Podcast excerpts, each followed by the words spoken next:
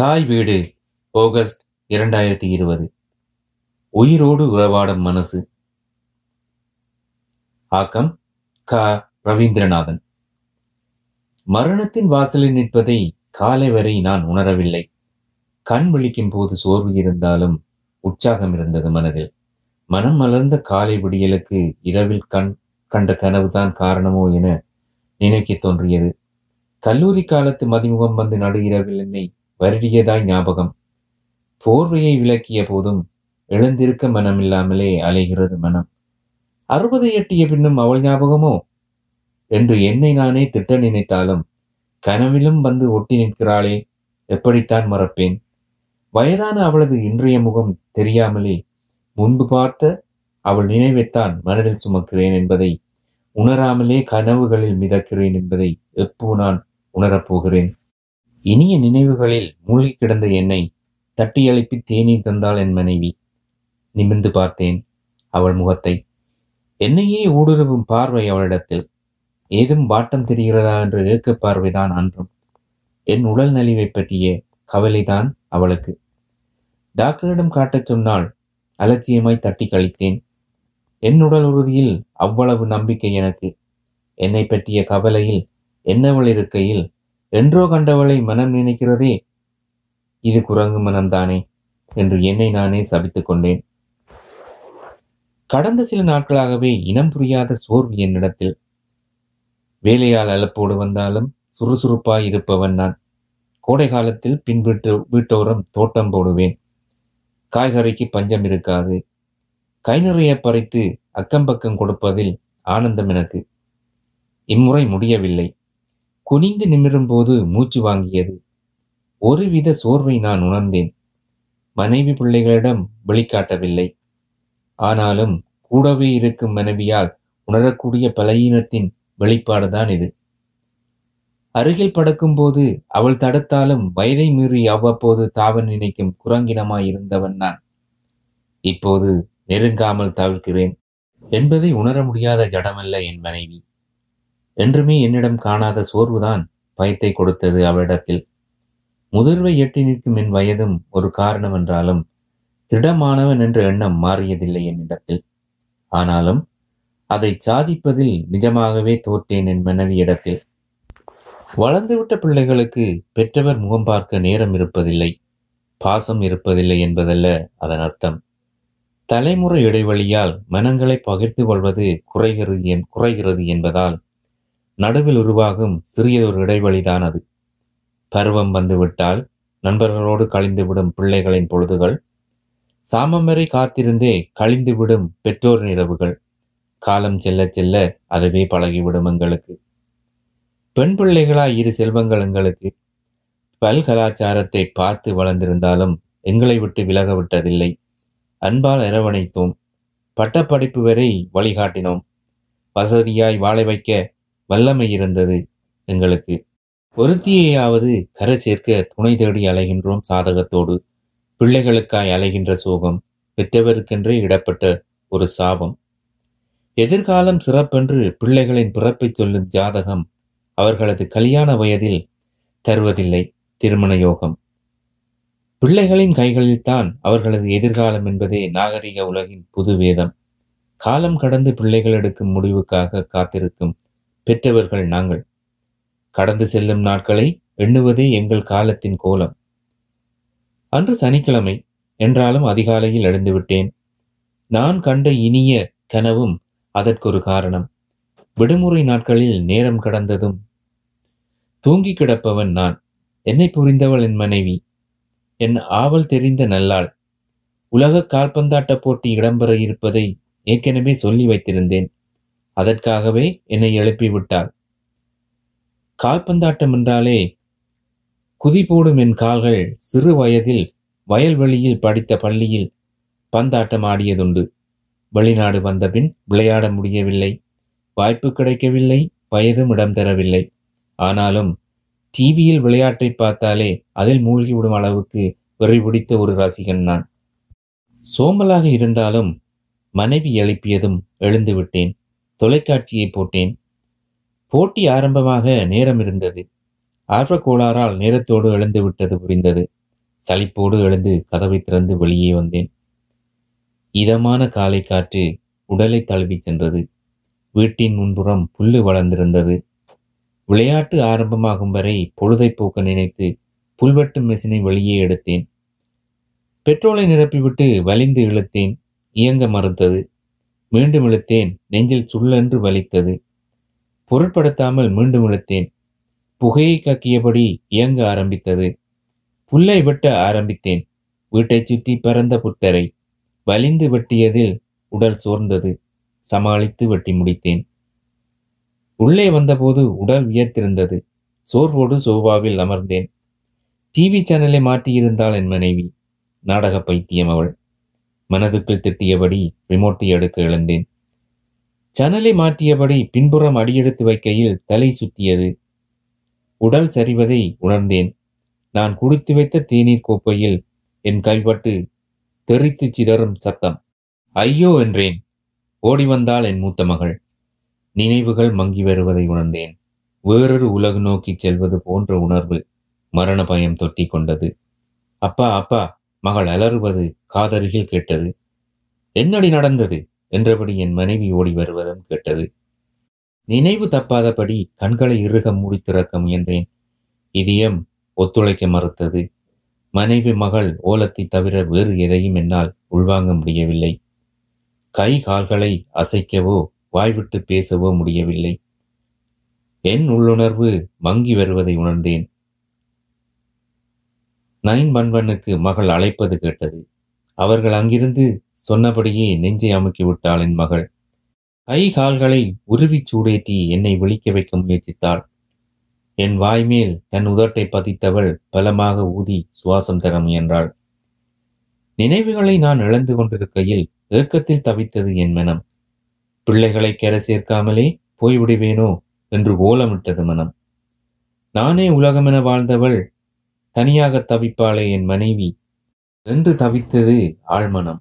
அவசர பிரிவு வருவதை உணர முடிகிறது. நான் சுய நினைவை இழக்கையில் ஒரு சில வார்த்தைகள் மட்டும் என் காதுகளுக்கு கெட்டியது. சர்வதேச உதைபந்தாட்ட போட்டி ஆரம்பமாகிறது. என்ற தொலைக்காட்சி ஒளிபரப்பாளரின் குரல்தான் அது. அப்பாவின் மூத்த மகள் நான். அப்பா நினைவிழந்து விழுந்தபோது சத்தம் கேட்டு ஓடி வந்தவள் அப்பா தரையில் விழுந்து கிடப்பதைக் கண்டு பதறிப்போனேன். தூக்கி நிமித்த முயன்றேன். அசைவு இருக்கவில்லை. தரையில் மீண்டும் படுக்க வைத்து அவசர பிரிவை அழைத்தேன். அவர்கள் சொன்னபடி அனைத்தையும் செய்தேன். நெஞ்சை பலமாக அமுக்கிவிட்டு காதை வைத்து கேட்டேன். இதயத்தின் துடிப்பில் சிறிய இயக்கம் தெரிந்தது. ஆழ்மன சுவாசத்திற்கு அப்பாவின் இதயம் ஏங்குவது தெரிந்தது. அப்பாவின் முறுக்கு மீசியை மேலே ஒதுக்கிவிட்டு அவர் வாய்மேல் வாய் வைத்து பலமாக ஊதினேன். ஆனாலும் என் மூச்சுக்காற்று அப்பாவின் சுவாசத்துக்கு போதுமானதாக இருக்கவில்லை. அசைவின்றி கிடந்தார் அப்பா. ஆம்புலன்ஸ் வருவது தாமதமானது. கொதிப்போடு மீண்டும் அழைத்தேன். அவசரமாகவே வந்தார்கள். முதலுதவி செய்த பின்னும் அப்பாவின் நிலையை சொல்வதில் அவர்களிடம் தயக்கம் தெரிந்தது. செயற்கை சுவாசம் கொடுத்து அப்பாவை ஏற்றி கொண்டார்கள். அம்மாவை என் காரில் ஏற்றி கொண்டேன். அவர்களை பின்தொடர்ந்து சென்றேன். அம்மாவின் அழுகையை கட்டுப்படுத்த முடியவில்லை. அதுபோல் என்னுள் எழுந்த அழுகையையும் மறைக்க முயன்று தோற்றேன். ஆஸ்பத்திரியில் அப்பாவை இறக்கி அவசரமாக கொண்டு சென்றார்கள். அவர்களிடத்தில் தெரிந்த பதற்றம் என் கவலையை அதிகரித்தது. எங்களை உள்ளே அனுமதிக்கவில்லை. கலங்கி தவிக்கும் அம்மாவை ஓரிடத்தில் அமர வைத்தேன். மூன்று மணி நேரம் அப்பாவை பற்றிய தகவல் எதுவும் தெரியாமல் தவித்தோம். கேட்டாலும் பதில் கிடைக்கவில்லை. டாக்டர் வந்து சொல்வார் என்றார்கள். காலம் தாழ்த்தியே டாக்டர் வந்தார். தவிப்போடு எழுந்தேன். கோமா நிலைக்கு அப்பா சென்று விட்டதாக சொன்னார். செயற்கை சுவாசமே உயிரை பிடித்து வைத்திருப்பதாக சொன்னார். முடிவு ஆண்டவன் கையில் என்றவர் சென்று விட்டார். அப்பாவை பார்க்க அனுமதித்தார்கள். மூக்கு வாயெங்கும் குழாய்கள் சிலை நேறிக் கொண்டிருந்தது. ஆட்டம் அசைவின்றி கிடக்கும் அப்பாவை பார்த்ததும் நெஞ்சம் வலித்தது. அம்மா கதறி அழுதாள். அப்பாவை திட்டவும் செய்தாள். டாக்டரிடம் காட்டச் சொன்னேனே கேட்டியா? என்றுமில்லாதவாறு ஒருமையில் அப்பாவை ஏசியவள் திடீரென மயங்கிச் சரிந்தாள். தாவிச் சென்று தாங்கிக் கொண்டேன். கதிரையில் அமர வைத்து தோளில் தாங்கிக் கொண்டேன். பொத்தானை அமுக்கியதும் நர்ஸ் வந்தாள். அவளே சோதித்தாள். அதிர்ச்சியில் வந்த மயக்கம் என்றாள் பக்கத்து கட்டிலில் படுக்க வைத்தோம். கண்மூடி கிடக்கும் அப்பா. அம்மாவை மாறி மாறி பார்த்தபோது தவித்தது இதயம். மனதை திடப்படுத்திக் கொண்டேன். அம்மா கண்பளித்ததும் மீண்டும் அழ ஆரம்பித்தாள். அவளை அணைத்து ஆறுதல் படுத்த முயன்றேன். அப்பாவின் அருகிலேயே அமர்ந்து கொண்டாள். அப்பாவை விட்டு அவள் பார்வை அகலவில்லை. என் மனமும் நிலையின்றி தவித்தது. அப்பா மீண்டு வருவாரா என்ற ஏக்கம் என்னையே சுற்றி சுற்றி வந்தது.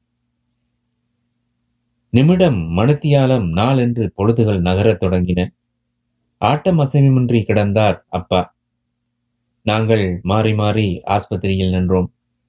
பார்க்க வந்த டாக்டர்கள் நம்பிக்கை வார்த்தைகள் எதையும் தராமலே சென்றார்கள். முக்கிய உறுப்புகளில் சுய இயக்கம் இல்லை என்றார்கள். மூளைக்கு செல்லும் குருதியோட்டம் தடைப்பட்டிருப்பதாக சொன்னார்கள். சிகிச்சை அளிப்பதற்கு சிறிதளவாவது உறுப்புகளில் இயக்கம் அவசியம் என்றார்கள். நாட்கள் நகர்ந்து கொண்டிருந்தது. நம்பிக்கையை இழந்து கொண்டிருந்தோம்.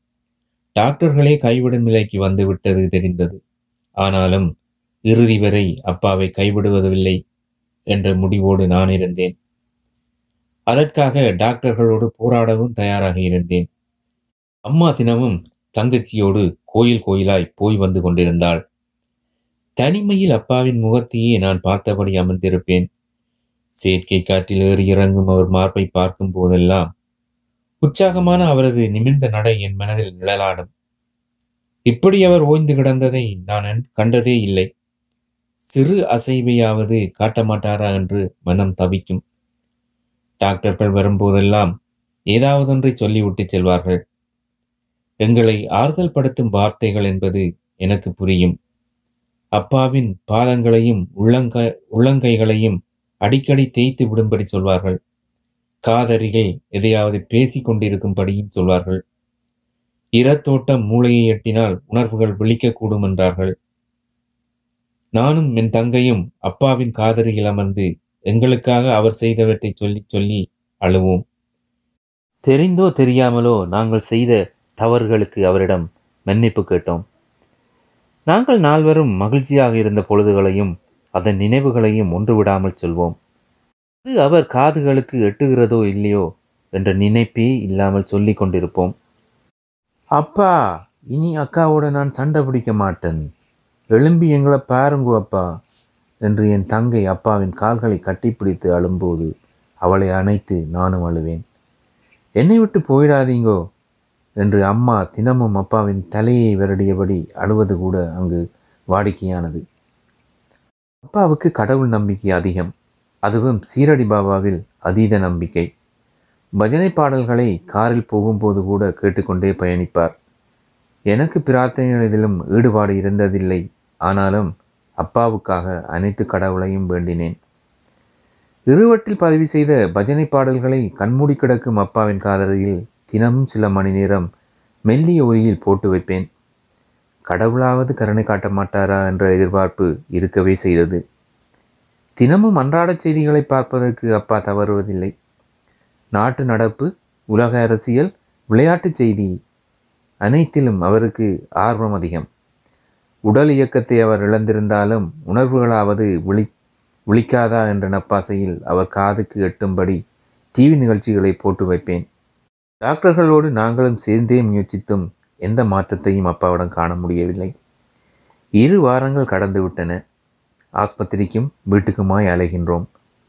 அப்பாவுக்காக எதையும் தாங்கிக் கொள்ள தயாராகவே இருந்தோம். ஆனாலும் நம்பிக்கையை இழக்கும் நிலைதான் ஏற்பட்டிருந்தது. கடவுள் நம்பிக்கையும் தோற்றுவிட்டதை உணர்ந்தோம்.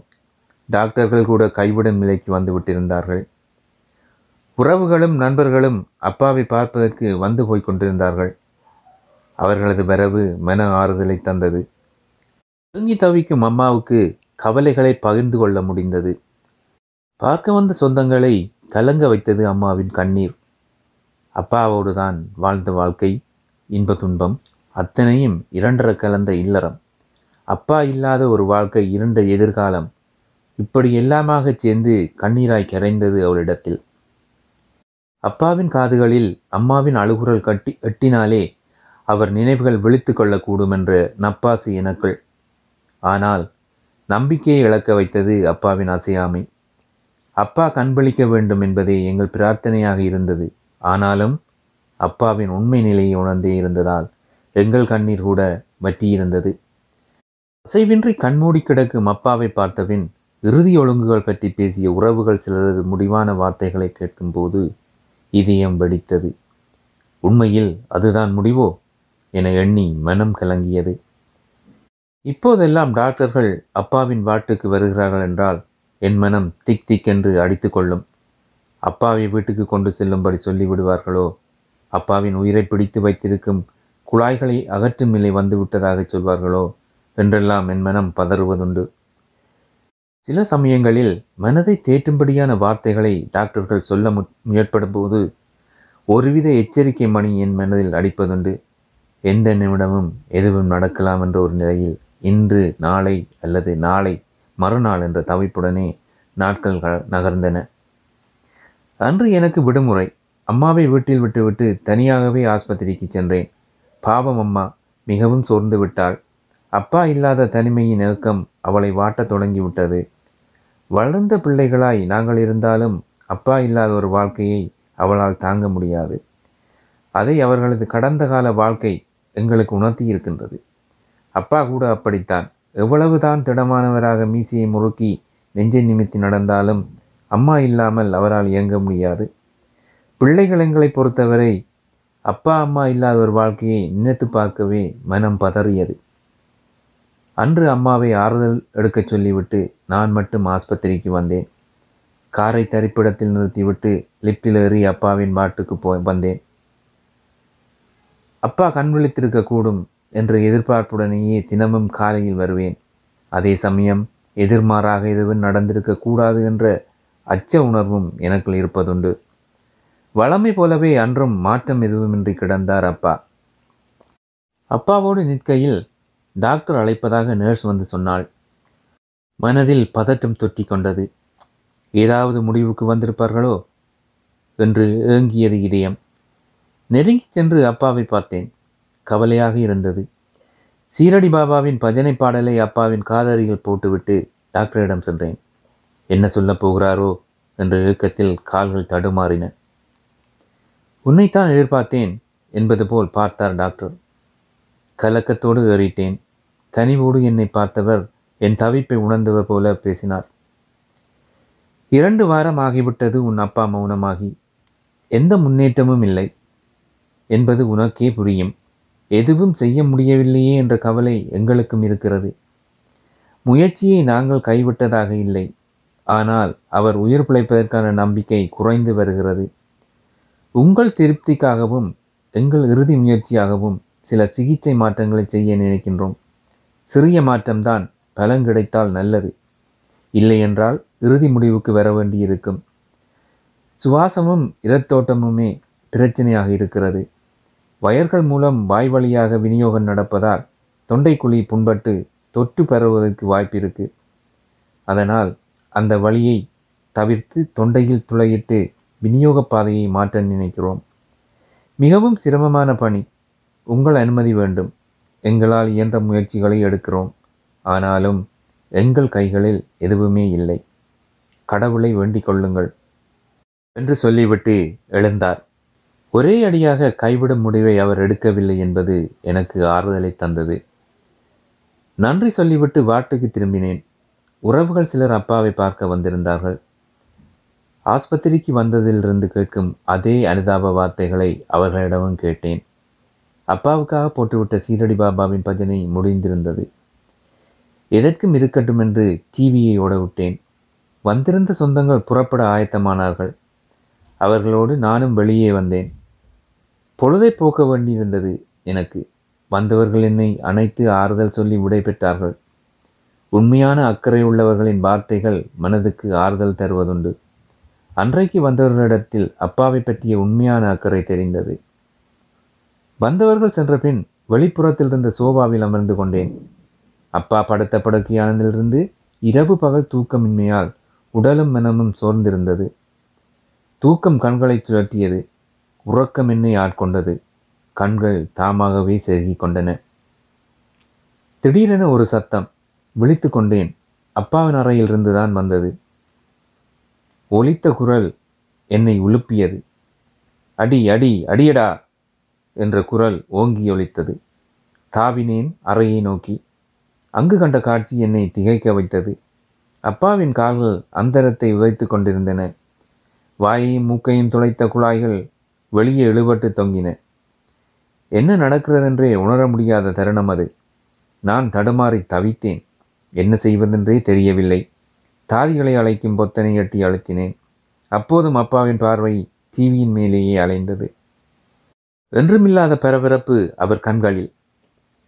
உலகக்கோப்பை உதைபந்தாட்ட இறுதிப் போட்டியின் நேரடி ஒளிபரப்பு என்ற அறிவிப்பினால் டிவியில் மக்கள் ஆரவாரம் உச்சத்தை எட்டியிருந்தது. ஒன்றுக்கு ஒன்று என்று கோல்கள் எடுத்த நிலையில் யார் வெற்றி பந்தை அடிக்கப் போகிறார்கள் என்ற ஒரு விறுவிறுப்பான தருணத்தின் தான் அப்பாவிடம் இந்த அதிசயம் நிகழ்ந்திருப்பதாக எனக்கு தோன்றியது. அப்பாவின் மார்பையும் நெற்றியையும் தடவி கொடுத்து அவரை அமைதிப்படுத்த முயன்றேன். அப்பா அப்பா என்று அழைத்து அவர் பார்வையை என் பக்கம் திருப்ப முயன்றேன். நித்திரை தூக்கத்திலிருந்து திடீரென விழிக்கையில் திரைச்சீலை ஆடினாலே மனம் தடுமாறும். அது போன்ற ஒரு பதற்றத்தை அவரிடம் கண்டேன். என் குரலை இனம் கண்டு திரும்பி பார்த்தார். அவர் முகம் மலர்ந்தது. சுற்றி வர பார்த்தார். தான் படுத்திருக்கும் சூழலை புரிந்து கொண்டார் போலும். நெட்டியை சுருக்கி கேள்விக்குறியோடு என்னை பார்த்தார். அப்பா நீங்கள் எங்கே இருக்கிறீர்கள் என்று புரிகிறதா? என்றேன். அவர் விழித்தார். இரண்டு வாரமாக சுயநினைவின்றி கிடந்தீங்கள்? என்றேன் புன்னகையோடு. ஆச்சரியமாக என்னை நோக்கினார் அப்பா.